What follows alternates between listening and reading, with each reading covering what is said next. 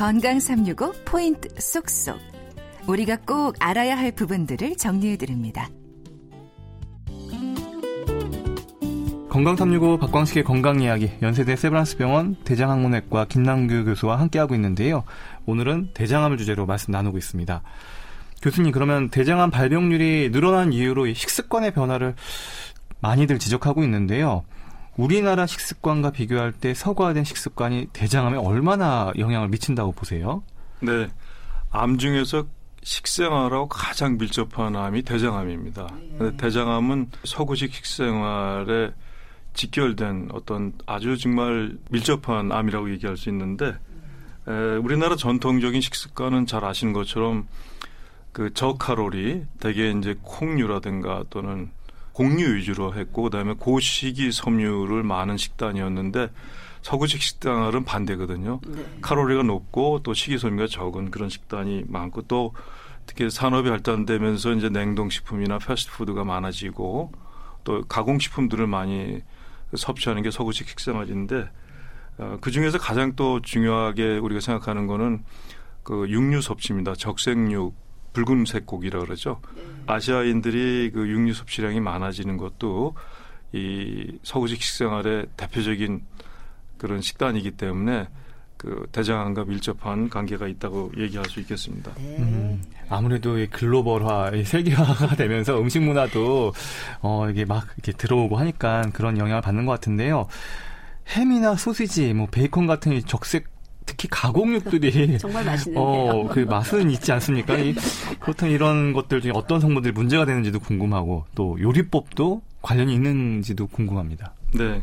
사실은 육류 섭취량과 대장암 발생 빈도가 비례한다는 보고들이 역학적인 자료지만 더 많고 또 그렇지 않다는 자료도 솔직히 있습니다. 어. 근데 말씀하신 그 햄, 소세지, 베이컨은 사실 맛있잖아요. 근데 거기에는 이제 학자들이 얘기하는 거는 그 방부제라든가 또는 그 보기 좋게 색깔을 발그스름하게 하는 그 발색제, 그 발색제 아질산염이라는 게 들어가 있답니다. 그러면 그게 어, 우리 몸에 들어가서 나이트로스 아민이라는 그런 발암 물질을 만들어내기 때문에 좋지 않다 그러고 사실은 몇 년 전인가 이게 뭐 발암 물질의 상당히 높은 등급으로 매겨져 있지 않았습니까? 그래서 많이 섭취하는 건 좀 금지하는 거로 제가 어, 말씀드리고 싶고요.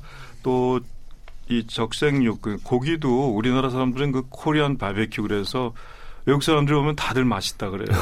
근데 숯불에 태워서 그 먹는 게 맛있잖아요. 근데 그 태우는 과정 중에 아시는 것처럼 그 헤테로사이클릭 아민이라는 그 또는 벤조피린이라는 물질이 발생하기 때문에 과다하게 섭취하면은 그런 발암 물질이 몸 안에서 많이 생성되고 그런 것들이 또 발암 요인이 되죠. 특히 대장암에. 네. 어, 그리고 또 하나 말씀드리고 싶은 거는 그 육류 섭취 중에 동물성 지방 그러니까 뭐 마블링이라 그러죠. 그런 그다음에 삼겹살 그렇게 지방이 많은 부분을 섭취할 때 동물성 지방 섭취를 많이 하게 되면은 우리 몸에서 그 지방을 소화시키기 위해서 담즙이 많이 분비됩니다. 음. 담즙이란 건 정상적인 소화액이잖아요. 그렇죠. 근데 그 담즙이 많이 분비되게 되면은 그 담즙이 대장으로 이제 그 유입이, 그 유입이 되면서 2차 담즙산으로 변화되는데 화학적으로 그것이 이제 바람 요인이라고 알려져 아. 있습니다. 그래서 아, 네. 그런 기전으로 인해서 이제 그 적색육, 가공육 또는 동물성 지방이 대장암에 상당히 좀 직격탄이다. 그러니까 음. 직접적인 발암 요인이 된다. 이렇게 설명을 하고 있습니다. 음, 그럼 거꾸로 우리 전통식이 대장암 예방에 좀 도움이 될까요? 전통 음식의 주된 식단이었던 시절에 그러면 정말 대장암이 없었는지 그만큼 발병이 낮았는지 예, 궁금해요. 예, 좋은 질문이신데요. 논문 하나 제가 잠깐 말씀드릴게요. 재작년에 국립암센터에서 나온 논문인데 대장암 환자와 일반인 등을 2,700여 명 대상으로 그 식습관을 조사했는데 그 일반인이 대장암 환자에 비해서 확실히 그 한국 전통식을 섭취한 율이 높았습니다.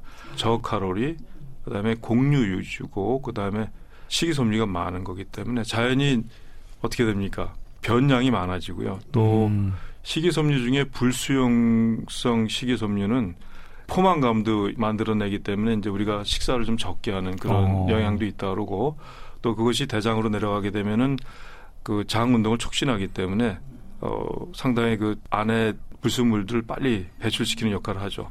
또 우리 정통식을 많이 먹던 예전에 100년 전으로 돌아가 보면은 그 당시에 어떤 암의 어떤 그 발병 조사는 안 돼 있지만은 분명히 낮았을 거예요. 어. 일례로 지금도 이제 아프리카 지역에서는 거친 음식을 많이 먹고 식이섬유를 많이 먹는 지역에서는 대장암의 적색등이 켜지지 않습니다. 음. 그분들의 평균 대변량은 400g이 넘어서 유럽인들의 4배나 된다고 그래요. 어. 우리나라는 평균 배변량이 한 200g 정도 된다고 합니다. 어. 그래서 변량이 많아지는 그만큼 식이섬유를 많이 섭취한다는 것이거든요. 어. 그리고 또 통계를 보면 대장암에 있어서 결장암은 늘고 직장암은 줄었다는 기록이 있던데요. 어, 대장암하고 결장암, 직장 좀 잘 모르는 분들도 계셔서 결장과 직장의 위치도 궁금하고요. 이것도 식습관에 영향을 미쳤는지도 궁금합니다. 네. 지금은 이제 우리나라가 인구 10만 명당 45명으로 대장암의 발생 빈도가 세계적으로 뭐 제일 최상위권에 있어요. 그 말씀드렸지만 서양에 있어서의 그 대장암 빈도가 그 높을 때 결장암이 높고 직장암이 낮았는데 우리나라 이 지금 그 결장암이 많아지고 직장암이 주는 그런 통계를 저희 최근에 저희들이 이제 조사한 결과가 있습니다. 그 대한 대장학문 학회 소속 대장암 연구회라는 게 있는데 연구회와 국립암센터 국가종양등록센터에서 같이 공동 조사한 결과를 잠깐 말씀드리면 1996년부터 2015년까지 대장암이로 치료받은 32만 6,712명을 조사했습니다. 보면은 뚜렷이 결장암은 늘고 직장암은 줄었습니다. 그 좀 더 자세히 말씀드리면 1996년부터 2000년 사이에는 어, 결장암이 49%였고요. 직장암이 50.5%였습니다. 근데 2011년부터 2015년 사이 그 5년간을 보면은 결장암 비율이 66.5%로 증가됐고 직장암은 그 전에 55.5%였던 게 33.6%로 감소하였는데 결장암만 따지고 보면 한 1.5배가 늘어났다고 돼 있고요. 네. 직장암은 상대적으로 줄은 것이 돼 있어서 이러한 어떤 변화는 아무래도 이제 그 서구식 식생활에 어떤 누적된 그 효과가 아닌가 생각되고 결과적으로는 지금은 이제 아시아권에 대장암이 많아졌지만 그 유럽이라든가 북미에 대장암이 많았던 그때 어떤 결장암이 많았고 직장암이 적었던 패턴으로 가지 않나 싶습니다. 그래서 음. 이 서구식 식생활이 아직 뚜렷지는 않지만 직장암보다는 그 원이부 결장암이나 근이부 결장암에 더 빈도를 높인다는 또 비만과 관련이 높다는 그런 보고들이 많아서 직장암은 사실은 시기하고 좀 관련이 조금 적다는 얘기도 있고 아직도 그 논란의 여지가 좀 네. 있습니다.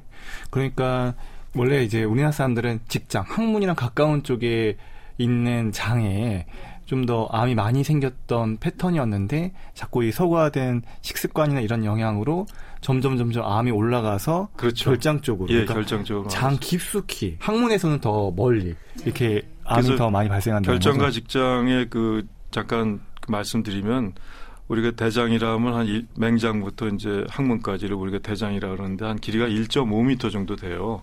근데 항문에서 한 15cm 위까지를 우리가 직장이라 그럽니다. 주로 이제 변을 저장했다 배출하는 역할하는 그 위에 이제 S 결장부터 맹장까지 우리가 결장이라 그러는데 어, 그렇게 이제 우리 나눠서 얘기하고 각각 거기에 생긴 걸 결장암, 직장암 그리고 통칭해서 대장암 이렇게 음. 어, 부르고 있습니다. 확실히 좀 정리가 된 것 같습니다. 그리고 또 장내 세균 역시 대장암 발병률 높이는 요인으로 지적된다고 들었는데요. 어, 이런 부분들 역시 식습관과 무관하지 않을 것 같기도 하고요. 장내 세균 하면 떠오르는 게 뭐 유산균, 대장균 뭐 이런 것들인데 영향이 있다는 얘기인가요? 네, 아주 밀접한 영향이 있습니다. 그 대장암을 조기 발견하기 위해서 분변 잠혈 반응 검사라는 걸 하고 있잖아요. 근데 최근에는 대장 그 장내 세균의 어떤 분포를 그 알려주는 그 서비스가 검사 어. 서비스가 생겼어요. 그러니까 마이크로바이옴 또는 변을 가지고서 당신의 그 대장 내 세균 상태가 어떤지 건강한지 어. 건강치 않은지를 알려주는 서비스가 있을 정도로 이 관심이 많아졌는데 장내 세균은 사실은 요새 아까 우리 박 기자님 말씀하신 것처럼 유산균 그 대표적으로 우리가 잘 알고 있잖아요. 근데 이게 비만과도 관련이 있고 또 대장암도 관련이 있습니다. 음. 무슨 얘기냐면은 장내 세균은 그 유익균하고 유해균이 있는데 유익균은 대표적으로 아시는 유산균, 네. 락토바실러스, 그다음 비피도바실러스 이런 좋은 균이죠. 네. 반대되는 거는 뭐 대장균이나 어, 박테로이데스 이런 그런 유해균이 있는데 그 비율이 한 어, 8대 2 정도 돼야 된다고 알려져 있는데 먹는 음식, 그러니까 아까 말씀드린 식이섬유를 많이 먹게 되면은 그 우리가 프리바이오틱스라 그래요. 그러니까 음. 예를 들면 우엉이라든가 또는 아스파라거스 그다음에 식이섬유, 과일 이런 것들을 많이 먹게 되면은 우리의 몸에 좋은 유익균이 많이 늘 어나게 돼요. 어. 그러니까 유, 유산균이 많이 늘어나게 되고 유산균을 또 먹기도 하잖아요. 네. 상품화된 걸. 근데 유산균 자체를 우리가 프로바이오틱스라 그럽니다. 유산균을 양산하는 것을 프리바이오틱스라 그러고. 하여튼 식생활에서 우리가 장을 건강하게 할 수 있는 유일한 방법은 유산균을 많이 키우는 음식을 많이 먹는 거죠. 그 식이섬유를. 그리고 왜 그게 장의 점막을 건강케 하느냐. 유산균이 많아지면은 그 유산균이 그 식이섬유를 가지고 그 단쇄 지방산이라는 페트엑시드라는 치료 목적으로 쓰이는 건데요. 그 단쇄 지방산이라는 걸 많이 생성해서 장 점막에 그 염증을 예방하고 또 발암 물질이 들어오더라도 그 발암 물질에 쉽게 흔들리지 않게 굉장히 그 튼튼하게 해준다 그럽니다. 그래서 그런 그 장내 세균의 중요성, 그 다음에 식생활이 장내 세균의 영향을 굉장히 밀접한 관계가 있기 때문에 우리가 그걸 이해한다면은 먹는 것을 정말 조심해서 잘 선별해서 먹어야 된다.